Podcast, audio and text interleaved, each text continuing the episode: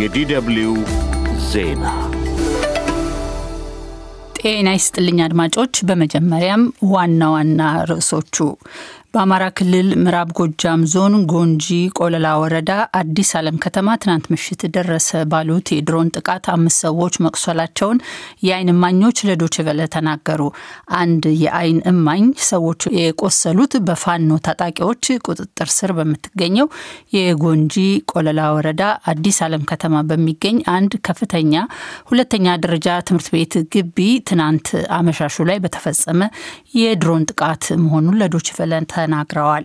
የግብጽ ባለስልጥ እስራኤልና ሐማስ ጊዜያዊውን የተኩስ አቁም ለተጨማሪ ሁለት ቀናት ለማራዘም ለመስማማት ተቃርበዋል እያሉ ነው።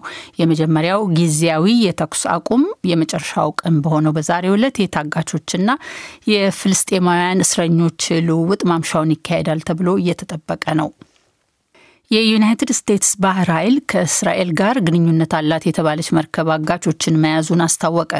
የዩናይትድ ስቴትስ ወታደራዊ ማዕከላዊ እዝ ዛሬ ጠዋት ባወጣው መግለጫ እንዳለው የአሜሪካን ወታደሮችና አጋሮቹ ታጣቂዎቹ መርከቧን እንዲለቁ ከጠየቁ በኋላ አምስት የታጠቁ ግለሰቦች መርከቧን ለቀው በመውጣት በትናንሽ ጀልባዎች ለማምለጥ ቢሞክሩም ሲያሳድዷቸው እጃቸውን ሰጥተዋል። ዜናው በዝርዝር በአማራ ክልል ምዕራብ ጎጃም ዞን ጎንጂ ቆለላ ወረዳ አዲስ ዓለም ከተማ ትናንት ምሽት ደረሰ ባሉት የድሮን ጥቃት አምስት ሰዎች መቁሰላቸውን የአይን እማኞች ለዶይቼ ቬለ ተናገሩ። አንድ የአይን እማኝ ሰዎቹ የቆሰሉት በፋኖ ታጣቂዎች ቁጥጥር ስር በምትገኘው የጎንጂ ቆለላ ወረዳ ማዕከል አዲስ ዓለም ከተማ በሚገኝ አንድ ከፍተኛ ሁለተኛ ደረጃ ትምህርት ቤት ግቢ ትናንት አመሻሹ ላይ በተፈጸመ የድሮን ጥቃት መሆኑንና በጥቃቱም ንብረት መውደሙን ለዶይቼ ቬለ ተናግረዋል። የፋኖ የማሰልጠኛ እንትን የመመገቢያቸው ቦታ ላይ ነው ድሮን ጥቃት የደረሰ አደጋ ሳይደርስ እንዲህ አንድ አምስት ሰው ከባድ ቁስልና ቀላል ቁስለኛ አለ። የሞተ የለም። ትምህርት ቤቱ high school ኡ ላይ ነው። ICT class ኡ ወድሟል። አሁን ጣሪያ ሁሉ ተነቃቅሎ በውስጥ ያሉ ኮምፒውተሮች ሁሉ ወድመዋል። ከዛ ጎን ደግሞ ከፊት ለፊት ደግሞ አንድ ሶስት class ኦች አሉ። አንድ ሁለቱ ደግሞ እንዲህ መታየቱ ምናምን ረጋቷል። እኚህ ግለሰብ ደግሞ በጥቃቱ መጠነኛ ጉዳት እንደደረሰባቸው ተናግረዋል። ፍንጣሬ ነገር ነው የመታኝ ጤኔ ላይ እግዜር የተመሰገነ ይሁን ብዙ ጉዳቱ ቀላል ነው እንጂ ንጹሐን አርሶ አደር ነኝ። ገርም ምን የምናውቀው ነገር የለም። ሐኪም ቤት ወስድ ታሽጌ ምናምን መርት እንትን ብዬ ወስጃለሁ። በአማራ ክልል ከሐምሌ 2015 ዓ ም መጨረሻ አንስቶ በፋኖና በመከላከያ ሰራዊት መካከል የቀጠለው ጦርነት ሰዎችን ከመግደልና በሰዎች ላይ የአካል ጉዳት ከማስከተሉ በተጨማሪ በክልሉ በንግድ፣ በሕክምና፣ በትምህርት፣ በግብርናና በሌሎች ማህበራዊና ኢኮኖሚያዊ ስራዎች ላይ ከፍተኛ ጉዳትና መስተጓጎል ማስከተሉን ነዋሪዎች ይናገራሉ። የእስራኤልና ሐማስ ጊዜያዊ የተኩስ አቁም እንዲራዘም ጥረቱ በቀጠለበት በዛሬው ዕለት እስራኤልና ሐማስ የጊዜያዊውን የተኩስ አቁም ለማራዘም ፍላጎት እንዳላቸው እያሳዩ ነው። ግብጽ እንደምትለው ሁለቱ ወገኖች የተኩስ አቁሙን ለሁለት ቀናት ለማራዘም ለመስማማት ተቃርበዋል። ሐማስ ተኩስ አቁሙ እንዲቀጥል ያለውን ተስፋ ገልጿል። እስራኤል በበኩሏ ሐማስ ካገታቸው መካከል አስር ተጨማሪ ሰዎችን በየቀኑ የሚለቅ ከሆነ የተኩስ አቁሙም በየአንድ ቀን ይራዘማል ብላለች። የመጀመሪያው ጊዜያዊ የተኩስ አቁም የመጨረሻው በሆነው በዛሬው ዕለት የታጋቾችና የፍልስጤማውያን እስረኞች ልውውጥ ማምሻውን ይካሄዳል ተብሎ እየተጠበቀ ነው። እስራኤል አሁንም የሐማስን ወታደራዊ አቅም ለመደምሰስና የ16 ዓመታት የጋዛ መሪነቱ እንዲያበቃ ቆርጣ መነሳቷን እያሳወቀች ነው። የእስራኤል መንግስት ቃል አቀባይ ኤለን ሌቪ ዛሬ እንደተናገሩት ሐማስ ተጨማሪ ታጋቾችን ለመልቀቅ ካልተስማማ ጊዜያዊው የተኩስ አቁም እንዳበቃ በሙሉ ኃይሏ ቡድኑን የማጥፋትና የተቀሩትን ታጋቾች የማስለቀቅ ዘመቻዋን ትቀጥላለች። ሁለት የግብጽ ባለስልጣናት እንዳሉት ጊዜያዊውን የተኩስ አቁም ለተጨማሪ ሁለት ቀናት ለማራዘም ንግግሮች እየተካሄዱ ነው። ከመካከላቸው አንዱ ሁለቱም ወገኖች በዚህ ጉዳይ ላይ በመርህ ደረጃ ተስማምተዋል። ሆኖም እስራኤል በኃይል በያዘችው በዮርዳኖስ ወንዝ ምዕራባዊ ዳርቻ የተነሳው ግጭት ሁኔታዎችን አወሳስቧል ብለዋል። የዩናይትድ ስቴትስ ባህር ኃይል ከእስራኤል ጋር ግንኙነት አላት የተባለች መርከብ አጋቾችን መያዙን አስታወቀ። ባለስልጣኖች እንዳሉት እነዚሁ የታጠቁ አጋቾች በየመን የባህር ዳርቻ ላይ ያገቷትን መርከቢቱን ትናንት ጥለዋት ለመሸሽ ሲሞክሩ ነው በዩናይትድ ስቴትስ ባህር ኃይል የተያዙት። የዩናይትድ ስቴትስ ወታደራዊ ማዕከላዊ እዝ ዛሬ ጠዋት ባወጣው መግለጫ የአሜሪካን ወታደሮችና አጋሮቹ ታጣቂዎቹ መርከቧን እንዲለቁ ከጠየቁ በኋላ አምስት የታጠቁ ግለሰቦች መርከቧን ለቀው በመውጣት በትናንሽ ጀልባዎች ለማምለጥ ሞክረው ነበረ።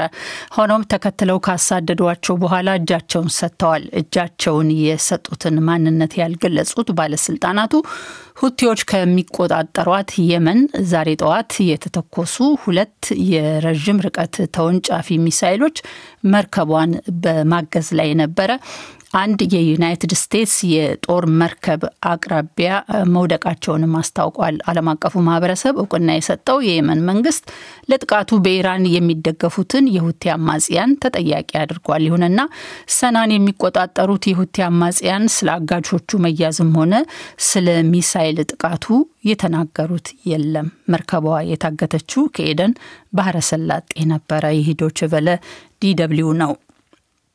ሴራሊዮን ዋና ከተማ ፍሪታውንን ባናጋው ግጭት 13 የመንግስት ወታደሮች መገደላቸውን መንግስት አስታወቀ። የመንግስት ጦር ቃል አቀባይ ዛሬ እንደተናገሩት ግድያው የተቀነባበረው በስራ ላይ በነበሩና በጡረታ በተገለሉ ወታደሮች ነው። ጥቃቱን የፈጸሙትን የማደን ዘመቻ እየተካሄደ መሆኑን ተናግረዋል። ትናንት ፍሪታውን ውስጥ በሚገኝ በአንድ ወታደራዊ ጦር ሰፈር ላይ ከደረሰ ጥቃት በኋላ የተጣለው ሰዓት እላፊ ቢነሳም ዋና ከተማይቱ ፍሪታውን ዛሬ በአመዛኙ ጭር እንዳለች ነው። መንግስት ባወጣው መግለጫ ከሰኞ ማለዳ ጀምሮ ህዝቡ ወደ ቀድሞ እንቅስቃሴ እንዲመለስ አበረታቷል። መንግስት እንዳለው ትናንት ማለዳ ጦር ሰፈሩን ጥሰው ለመግባት ሙከራ ያደረጉት ግን ያሰቡት አልተሳካላቸውም። በዚሁ በትናንትናው ዕለት ማንነታቸው ያልታወቀ ሰዎች አንድ የፖሊስ ጣቢያ ላይም ጥቃት አድርሰዋል። ከአንድ ዋና እስር ቤትም እስረኞችን አስወጥተዋል። የአፍሪቃ ልማት ባንክ ለግብጽ የ131 ሚሊዮን ዶላር ብድር አጸደቀ። ባንኩ ብድሩን ያጸደቀው የሀገሪቱ የንግድ እንቅስቃሴ እንዲያድግ በኮቪድ-19 ምክንያት ከደረሰባት ውጫዊ ድንጋጤ እንዲሁም የሩሲያ ዩክሬን ጦርነት ካስከተለባት ችግር ግብጽ እንድታገግም በሚል ነው። ባንኩ በጉዳዩ ላይ ባወጣው መግለጫ ብድሩ የግሉ ዘርፍ ልማትና የኢኮኖሚ ብዝሃነትን ለማስፋፋትም ይረዳል ብሏል። የተመድ ድርጅት የጸጥታው ምክር ቤት በሱዳንዋ ዳርፉር ግዛት የሚገኙ ሰላማዊ ሰዎች ጥበቃ እንዲደረግላቸው ሁሉንም አማራጮች እንዲፈልግ ተጠየቀ። ዓለም አቀፉ የሰብአዊ መብት ተሟጋች ድርጅት ሂዩማን ራይትስ ዋች እንዳለው የሱዳኑ ፈጥኖ ደራሽ ኃይልና አጋሮቹ የአረብ ሚሊሻዎች አርዳማታ በተባለችው ከተማ ላይ ባለፈው ጥቅምት መጨረሻ ላይ ጥቃት ፈጽመዋል። ጥቃት አድራሾቹ ተፈናቃዮች የተጠለሉባቸውን መጠለያዎችና በአካባቢው የሚገኙ የመኖሪያ ስፍራዎችን ወረውም ነበረ።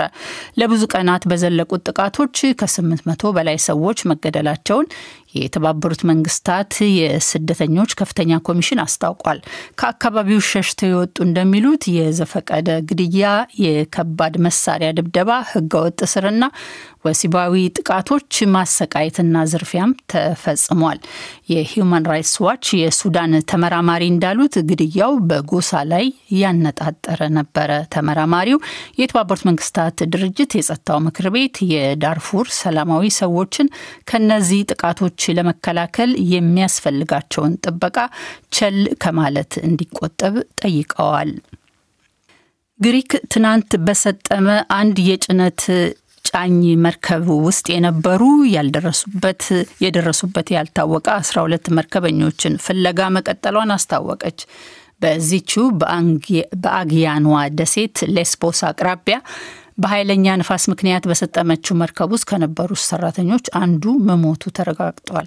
ከአሌክሳንድሪያ ግብጽ ወደ ኢስታንቡል ቱርክ በመቅዘፍ ላይ በነበረችው መርከብ ውስጥ ከነበሩት 11 ሰራተኞች መካከል ግብፃውያን፣ ሁለት ሶሪያውያን እና አንድ የህንድ ዜጋ ይገኙበታል። ይህ ዶይቼ ቬለ DW ነው።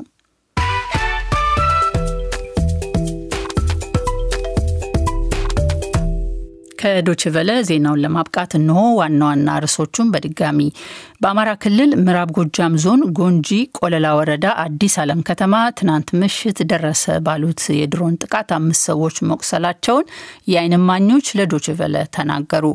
የግብጽ ባለስልጣናት እስራኤልና ሐማስ ጊዜያዊውን የተኩስ አቁም ለተጨማሪ ሁለት ቀናት ለማራዘም ለመስማማት ተቃርበዋል እያሉ ነው። የዩናይትድ ስቴትስ ባህር ኃይል ከእስራኤል ጋር ግንኙነት አላት የተባለች መርከብ አጋቾችን መያዙን አስታወቀ። ዜናው በዚሁ አበቃ።